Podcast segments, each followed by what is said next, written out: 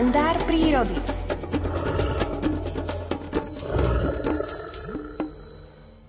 Jeden hlucháň klipkal, druhý kohút už vylúskol, tretí brúsil, štvrtý sa motal napaprčený po povalenom kmeni jedle, šuchotajúc pritom polospustenými krídlami po zvráskavenej kôre. Piaty medzitým už stihol zletieť na zem, kde poskakoval a nafukoval sa ako nadutý moriak. No a jeho urodzenosť, šiesty, už gavaliersky dvoril 5 hnedastým cipuškám. Bolo to divadlo, na aké nikdy v živote nezabudnem. No a na ostatok, keď sa všetky kohúty zlietli na zem, kde sa beleli ešte 2 fľaky snehu na primrznutom koberci minuloročného lístia, prišiel zlatý klinec hluchánieho predstavenia. Hluchánie kohúty peli árie lásky, velebili stvoriteľa, poskakovali, naháňali sa, pričom si každý chcel získať náklonnosť až 10 hlucháních neviest. Klipkanie sa miešalo s výluskom, brúsením. Hluchániemu dvoreniu jednoducho nebolo konca kraja.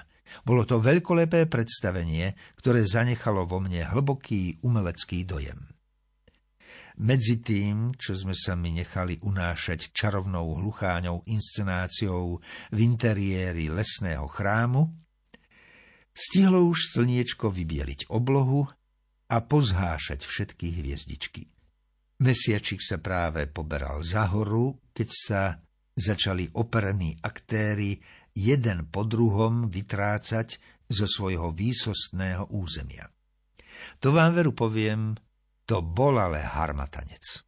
Dnes si už viem len v spomienkach predstaviť, ako 6 hluchánikov a 10 cipušiek hlučne opúšťalo kohútovô. Tak totiž ľudia pomenovali tento tak trošičku nápadný hrebienok v závere Mátavej. V tom momente tam bolo hluku ako na najväčšom letisku, avšak o malú chvíľočku tu opäť zavládlo posvetné ticho. Len červienočka, pinôčka a plavý drozdík si nôtili zaliečajúco znejúce ľúbezné nápevy.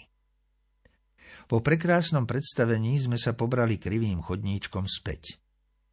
Keď sme sa ním vyhupli na zamrlúo, Ujo Paľo sa ešte na chvíľočku zastavili, aby mi porozprávali trošička viac o tomto rukami samotného stvoriteľa požehnanom hlucháňom stanovišti.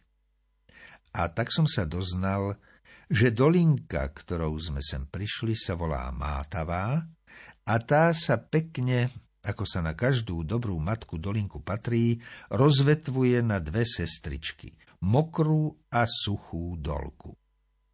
No a v ich ochrannom objatí vymodeloval všemohúci Boh trochu viac nápadný hrebienok, ktorý naši predkovia pokrstili kohútovô. Vedeli oni veru veľmi dobre vybrať meno tomuto priam rajskému hluchániemu stanovišťu. Celý záver doliny tvorila vtedy súvislá stará hora, no hrebienok kohútovô vám hneď na prvý pohľad padol do oka. Asi preto padol do oka aj hlucháňom, keď si ho zvolili za miesto svojich slávnostných zásnub. Náš pán im ho ušil rovno na mieru.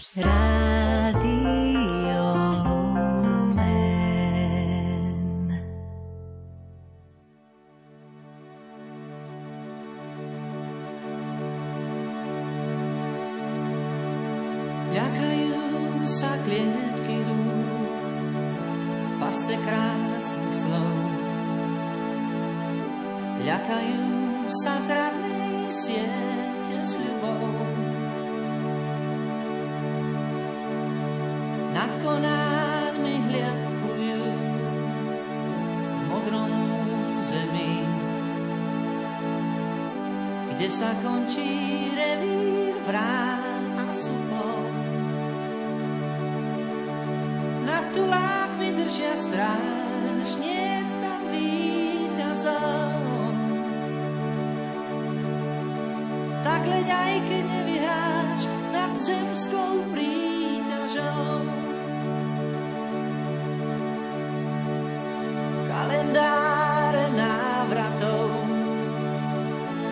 každých krídlach má. V javoroch si tiché hniezda hnedú. Polia sú ich záhradou, strechou čierna tma. Nad ľudskými vtáčie cesty vedú. Nad tulákmi držia stráž, niet tam víťazov. Tak hľaď, aj keď nevyhráš nad zemskou príťažou.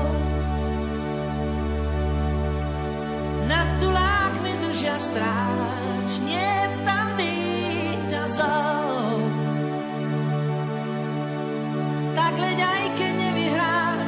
Zemskou príťažou. S nimi môžeš ísť tam, kde hviezdy spať, žiadne tiene zrád tam nie sú. S nimi môžeš ísť.